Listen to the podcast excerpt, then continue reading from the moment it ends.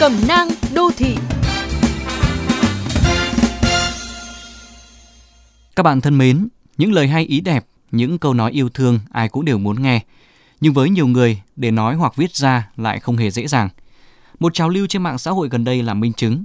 Các bà vợ hăng hái gửi tin nhắn, toàn lời đường mật, cảm ơn chồng vì một năm đầy nỗ lực không ngừng nghỉ, hứa dù tương lai thế nào sẽ nguyện mãi bên chồng. Mục đích là thử phản ứng của các đức lang quân. Kết quả bất ngờ, hiếm có lời đáp lại ngọt ngào, chủ yếu là cảm thán vì sự xến sẩm đột xuất từ vợ. Lác đác trường hợp có tật giật mình, thú nhận tội lỗi. Bi hài hơn, có người nhạy cảm quá mức do gặp khó khăn trong năm, tưởng bị nói xỏ nên trách móc ngược lại vợ. Đa số người gửi và người nhận đều không tin lắm vào những câu từ yêu thương. Họ hoài nghi về tình cảm thật lòng, lấn cấn vì một mục đích nào đó ẩn sau lớp vỏ ngôn ngữ mùi mẫn. Dường như cuộc sống hiện đại đã thay đổi cách chúng ta giao tiếp với nhau. Con người dần nhận ra lời yêu thương không giá trị bằng những hành động cụ thể, thiết thực.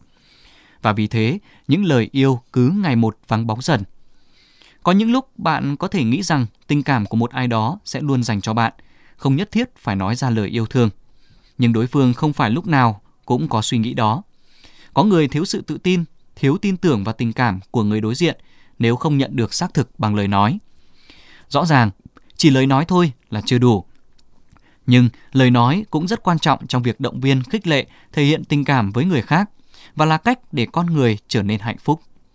Vì thế, lớn rồi, bạn cũng đừng ngại nói lời yêu thương với cha mẹ như thời thơ bé.